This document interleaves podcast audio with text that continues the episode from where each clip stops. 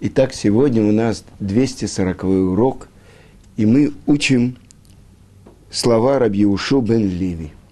Это вторая Мишна, вернее Барайта, шестой главы. И так сказал Рабье Ушу бен Ливи: каждый день с горы Хорев раздается небесный голос, который провозглашает и говорит: горе людям за обиду, которую они наносят Торе. Потому что всякий, кто не занимается Торой, называется опозоренным, как сказано в Мишлей. Золотой браслет в носу у свиньи. Эта женщина красивая, но бесстыдная. И еще сказано: а скрижали сделаны самим Творцом и высечены самим Творцом. Не читай высеченный, харут, но читай свобода, херут.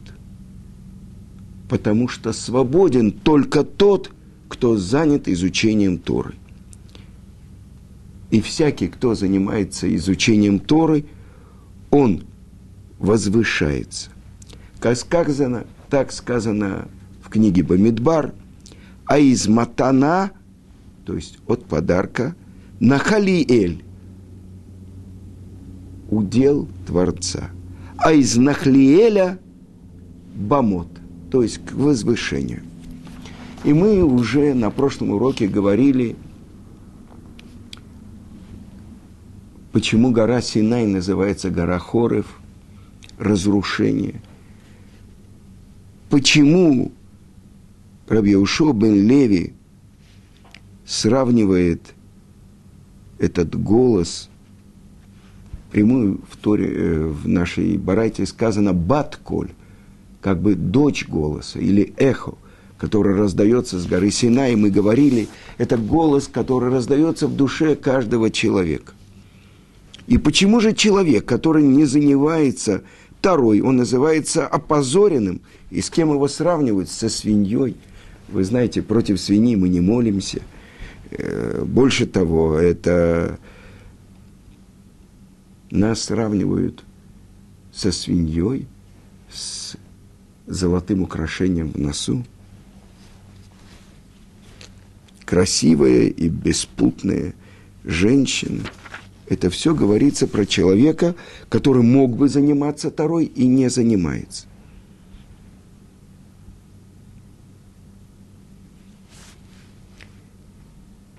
И дальше то, что сказано, скрижали, сделаны самим Творцом, и на них высечены письмена самим Творцом. Харут – это высечено, но не просто высечено, а пробито насквозь. Когда я готовил урок, э, в одной книге приводится притча. У одному художнику, скульптору, скажем, заказали сделать образ, зримый образ, который бы отличал то, что мы получили с горы Синай, то есть нашу Тору, с тем, что называется Тора, потому что на иврите Тора – это учение. Вы знаете, есть Торат Дарвин, Торат Мухаммед, Торат Иошуа, Ануцри. Вы понимаете, что мы говорим? В тринадцати основах веры, которые сформулировал Рамбам, он говорит, что никакой другой Торы от Творца не будет. А люди могут придумать массу разных учений. Так в чем разница? И этот мастер, что он сделал? Он вытесал каменные скрижали и пробил там десять, выбил насквозь десять заповедей, а рядом поставил доску, на которой что-то было написано. Учение Дарвина, учение Христа, учение Мухаммеда, Будды и других. В чем принципиальная разница? Пройдет какое-то время, то, что написано, сотрется, кто-то допишет что-то. А то, что высечено, пробито насквозь, можно сломать, но исправить, изменить невозможно. Еще комментаторы объясняют, что другие народы, у них есть вера, но как бы эта вера меняется в зависимости от обстоятельств жизни. Ни одна буква, ни одна корона над буквой Торы не может быть изменена. И вы знаете, что до того, как мы попробуем понять, как из того, что на иврите сказано «харут» высечено, учится «херут» – свобода. Что нет у тебя свободного человека, но только тот, кто занимается Торой. Давайте поймем, с чего все начиналось. Мы уже приводили несколько раз то, что написано в Талмуде, то, что весь наш мир рассчитан на шесть тысяч лет. И так учат наши мудрецы. Первые две тысячи лет. Что это такое? Это хаос и отсутствие формы. Тогу вавогу. Это первые поколения, которые приходили и гневили Творца. От Адама до Ноха, от Ноха до Авраама. двадцать поколений. И, несомненно, были большие праведники. Но сказано, пока не пришел Авраам и не взял плату всех. Больше того, учат наши мудрецы, именно с Авраама начинается двухтысячелетие Торы. Это второе двухтысячелетие. А третье двухтысячелетие – это двухтысячелетие Машеха. И вот Авраам. То, что Рамбам сформулировал в своей книге «Яда Казака», чем отличался Авраам от тех, кто жили в его поколении? Ведь он еще в будущем учился у Шема, сына Ноаха, у правнука Шема, Эвера. Чем отличался Авраам? Не было у него учителя, и не было того, кто бы ему сообщил эту вещь, но он... Одна мысль беспокоила его и не давала ему покоя. Как возможно, что весь этот великий, огромный мир находится в гармонии без того, чтобы был тот, кто управляет всей этой гармонией, всем этим движением?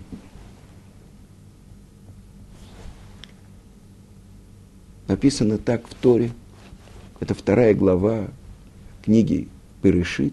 В самой главе Берешит написано «Эле толдот шамаим ваарец беи барам».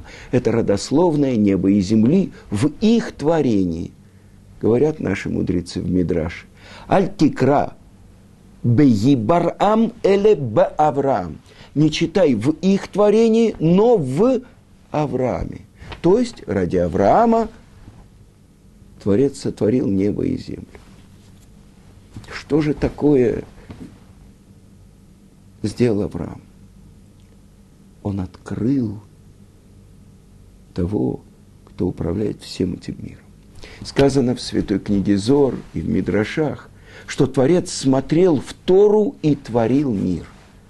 Перед Творцом эта Тора была записана черным огнем по белому огню. Смотрел в Тору и творил мир. Чем? Торой. Тогда открывается, что в нашем материальном мире нет ни одной песчинки, ни одной травинки, а тем более животного или человека, у которого не было бы духовного корня в духовном мире. То есть вот это смотрел в Тору и творил мир. Что же сделал Авраам? Он смотрел в мир и открывал Тору. И сначала он переходил с места на место, и собирал вокруг себя людей, и спорил и с каждым на его доступном языке объяснял, что не следует служить идолам, а нужно служить только единому Творцу. То есть из мира открыл Авраам того, кто сотворил мир. Из мира он открыл и прочитал Тору. Весной, в месяц Авив, он говорил Саре делать лепешки. Впрямую сказано, что когда три ангела, которые пришли к Аврааму, потом два из них пошли к Лоту. Что дает им Лот? Впрямую в Торе написано «мацот».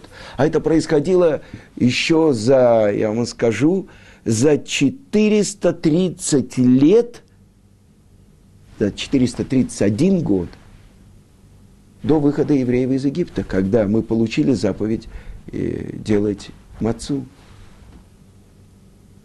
Сказано, что наши праотцы Авраам, Ицхак и Иаков исполняли всю Тору до ее дарования.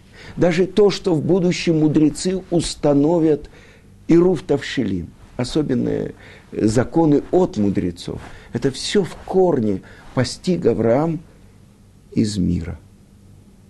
И так написано в одной святой книге, что у Творца есть три книги.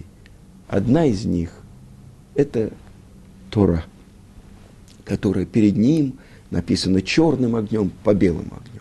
Другая книга – это мир. Можно его прочитать как книгу. И, наконец-то, третья книга – это история нашего народа. Так вот, Авраам, с которого начинается двухтысячелетие Торы. Когда это произошло? Когда в Харане, уже после того, как Авраам сидел в тюрьме, в которую бросил его царь Нимрод, после того, как он отказался ему поклониться, после того, как Нимрод бросил его в огненную печь, и Творец его спас оттуда, Авраам переходит с места на место, и он доходит до Харана. И в Харане, когда впервые обращается Творец к Аврааму, когда ему исполняется семьдесят пять лет, это глава Лехлеха, и он обращается к нему и говорит: оставь страну твою, родину твою, дом твоего отца и пойди туда, в ту страну, которую я тебе покажу. И сказано, и взяли они души, которые сделали в Харане. И объясняет Талмуд.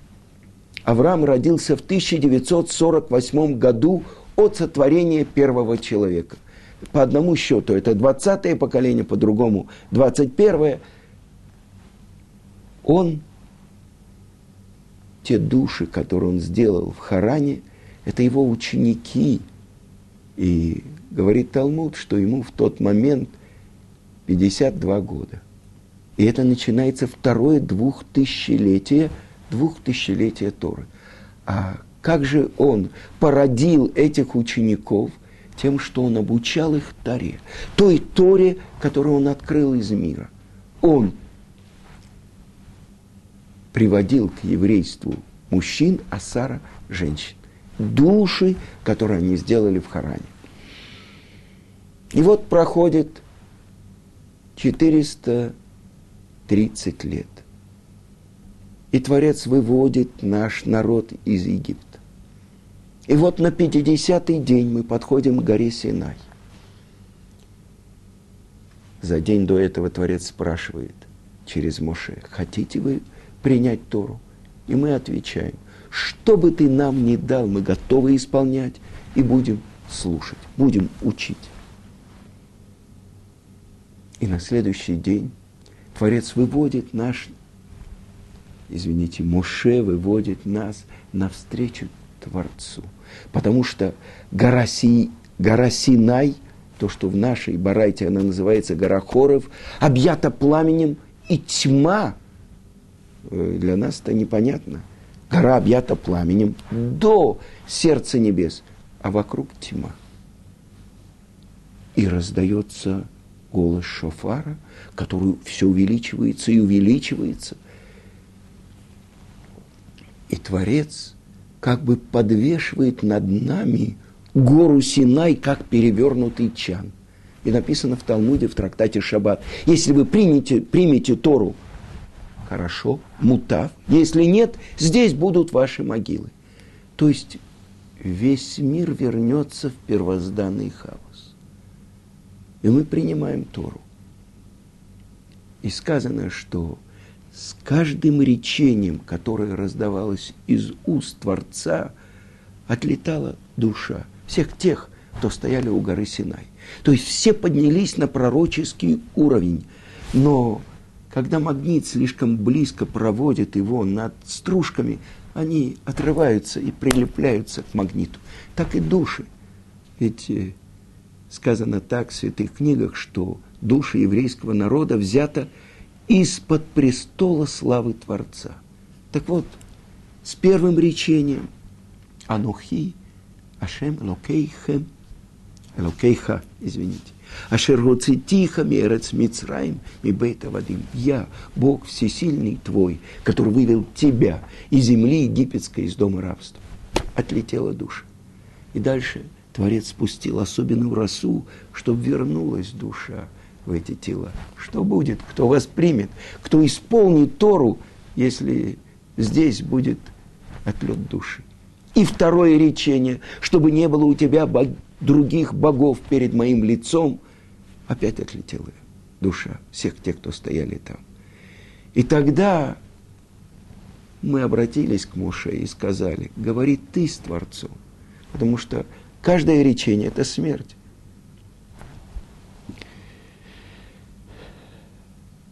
И так в мире открылся тот, кто сотворил мир, и дал миру то, без чего мир не может существовать. И где же запечатлелась эта Тора, которую весь еврейский народ, стоя у горы Синай, воспринял? Харут аль-алухот стало высечено на сердцах евреев.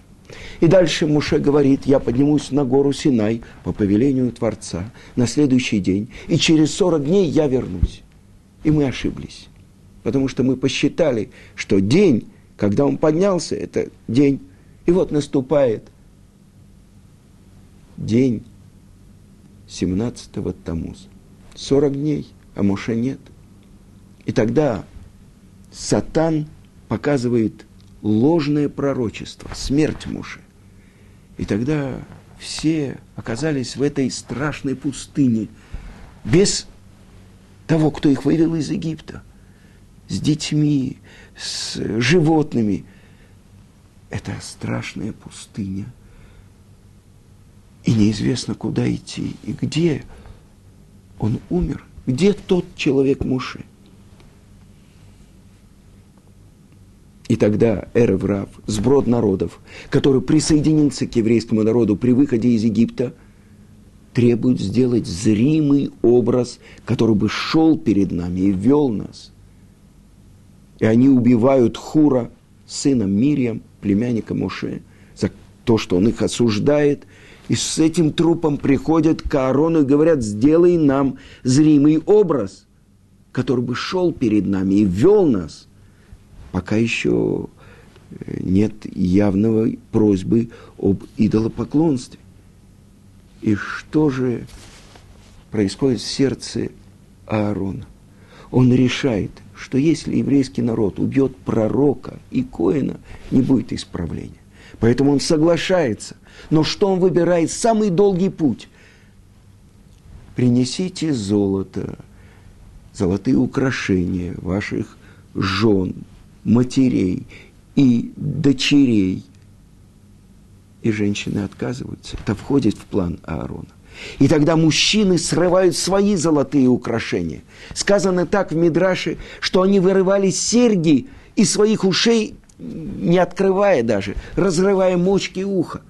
Такая страсть у них была, чтобы это дать. И два сына Билама, два колдуна, они собрали это золото. И один взял треть, а другой две трети, и передали в руки Аарона. написано в святой книге Зор. Если бы они положили на землю, все силы колдовства кончились бы. Но Аарон взял и бросил в печь, и он думал, пока будет плавиться золото. Потом резцом он будет выбивать что-то. И вышел живой золотой бык, ревущий.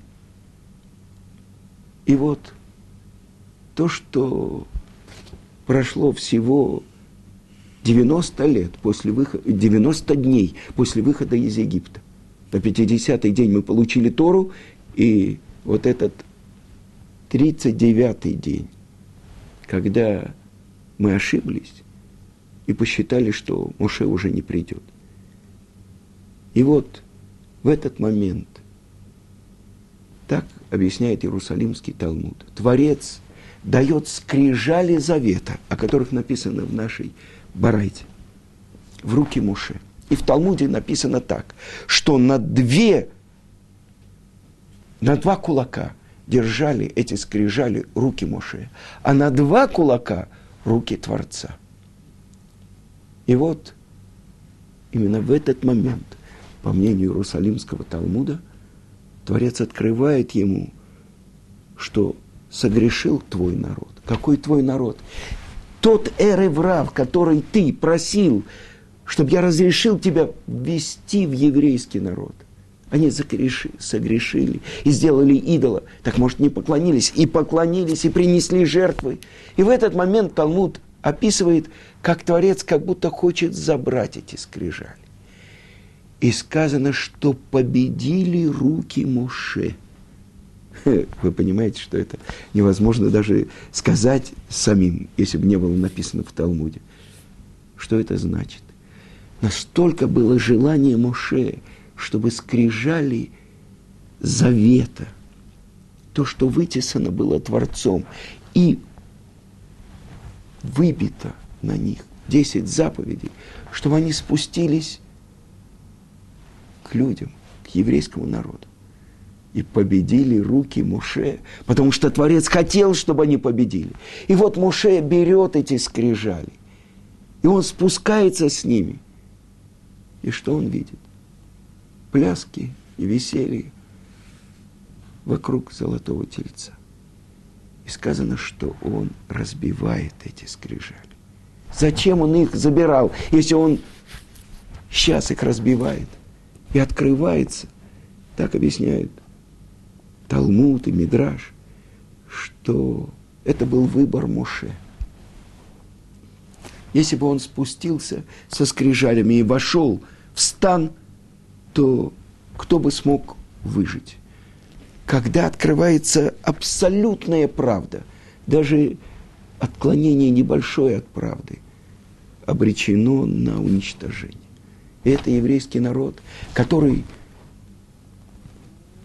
на сороковой день после дарования Торы сделал золотого тельца. И комментаторы спрашивают, как это возможно? Ведь когда мы сказали, будем исполнять насы венишма и будем слушать, сказано, что из наших сердец вышло дурное начало. И у ангела смерти не было власти над нами, как над первым человеком Адамом до греха. Как же сейчас показали ложное пророчество? Это объясняют комментаторы, что чем выше уровень человека, тем сильнее у него дурное начало. И на их уровне, ведь все стали пророками у горы Синай, разрешено было сатану показать ложное пророчество, смерть Моше. И на глазах у всех Моше берет этого золотого тельца, сжигает его, а потом он кричит: «Кто с Творцом ко мне? Мила Ашем Элай!» И все колено Леви приходит к нему. И он приводит в исполнение приговор: все те, кто поклонились и служили идолу со свидетелями, им полагается смерть. А те, кто поклонились идолу без свидетелей, вот как раз берется вода, и туда посыпается пепел этого сожженного золотого тельца, И тогда, если действительно кто-то поклонился ему, он умирает в мучениях, как в будущем будет сказано про неверную жену, которую подозревает муж, и она закрывается с другим мужчиной. Ее приводил муж в храм, и ей давали воду, в которой был прах из-под плит храма, и туда смывали имя Творца в эту воду. И это горькая вода, если она совершила блуд при муже, то есть нарушив запрет мужа, то она умирала в страшных мучениях. Это то, что происходило с теми, кто без свидетелей поклонился идолам. И вот Моше, после того, как он приводит приговор в исполнение, когда получают наказание все те, кто вернулись к идолопоклонству, которое было в Египте, ну, я хочу вам сказать, шестьсот три тысячи пятьсот пятьдесят взрослых мужчин от двадцати до шестидесяти лет стояли у горы Синай. три тысячи погибло. То есть это меньше одного процента. И Моше поднимается на гору Синай. И он просит Творца. Творец, когда еще открывает ему, что согрешил еврейский народ, Моше не знал, что делать. И Мидраш отка... объясняет слова Торы. «Отойди от меня, я уничтожу их». Тогда Моше понимает, что то, что он должен делать, он должен броситься на эту брешь и просить защитить еврейский народ. И он говорит: если ты их не простишь, сотри меня из твоей книги жизни. А это книга Торы. Представьте себе, была бы Тора без Моше, ведь все пятикнижие называется Торат Моше, потому что Моше получил Тору с горы Синай и передал ее еврейскому народу. Так вот, это то, что происходит там. И вот Моше поднимается еще на сорок дней. И в главе Китиса, где описывается грех Золотого Тельца, описывается, что после второго раза, когда Моше сорок дней пребывает на горе Синай, и сказано, хлеба не ел, воды не пил, не спал, он приносит подарок еврейскому народу. Творец открывает ему тринадцать качеств милосердия. И написано в Талмуде, в трактате Роша Шана, что община, которая согрешила, если она собирается, раскаивается и произносит тринадцать качеств милосердия, Творец прощает. И дальше просит Моше, Творец, покажи мне славу Твою. Я хочу постичь Твои пути.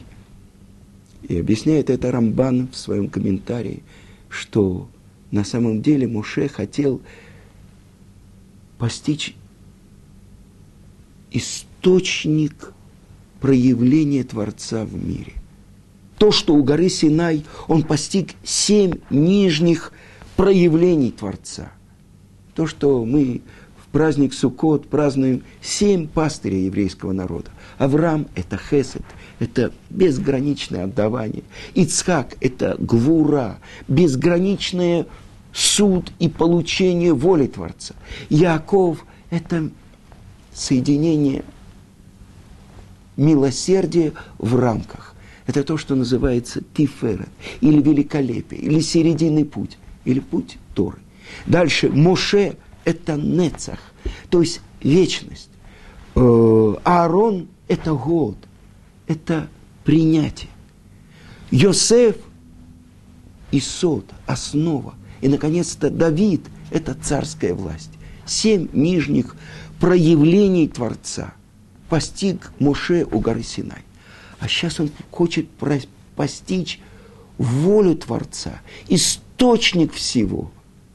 И говорит ему Творец, не может постичь этот человек при жизни. Но есть у меня одно место в расселине, я помещу тебя и прикрою тебя своей рукой, а когда пройдет моя слава, ты увидишь мой затылок. И написано в Талмуде, в трактате Брахот, что Моше увидел узелок тфилин. Ведь сказано, что Творец надевает тфилин. И что там написано? Кто подобен народу моему, Израиль? А что у нас написано? слушай, Израиль, Ашем всесильный, Бог наш, Бог один. Что это значит? Есть правый ремешок, левый ремешок. Правый ремешок – это милосердие. Левый ремешок – это суд. То есть пути Творца. То есть пятидесятая ступень постижения в нашем мире. Моше постиг пятьдесят ступеней минус одна. пятьдесят ворот постижения минус одна. Потому что, когда душа после смерти оставляет тело, она видит Творца, она постигает Творца. Но при жизни не может человек это постичь. И сказано, что не было более пророка, чем Моше, который видел через прозрачное стекло. Все другие пророки видели через замутненное стекло. Это то, что происходит, когда Творец принимает раскаяние еврейского народа. И в Йом-Кипур мы получаем новые скрижали. Третий раз Моше находится на горе Синай весь месяц Илуль и десять дней, то, что у нас десять дней раскаяния, от Роша Шана до Йом-Кипура. И в Йома-Кипурим, в день искупления, не в день суда, Роша Шана – это день суда, мы получаем в руки новые скрижали. И все сорок дней мы постимся и трубим шофар, чтобы не забыть, чтобы не ошибиться. И в Йом-Кипур мы получаем, как первые скрижали. В чем же разница между первыми и вторыми? Первые были вытесаны Творцом, и на них были высечены десять заповедей самим Творцом. Сейчас это уже другие скрижали. Их вытесал сам Моше, и на них заново было написано Творцом. И сейчас мы учим Тору и забываем. Мы прикладываем усилия, чтобы открыть Творца. Но произошло еще одно событие. Но об этом мы поговорим на следующем уроке. Как до времени Ахашвероша было у нас оправдание, почему мы не исполняем Тору. А когда наступило время чуда Пурима, когда из любви мы приняли, исполнили то, что приняли у горы Синай, как бы помимо своей воли, как бы без возможности выбора. Это то, что написано в Талмуде, подвесил над нами гору Синай, как перевернутый чан. Но это уже следующий урок.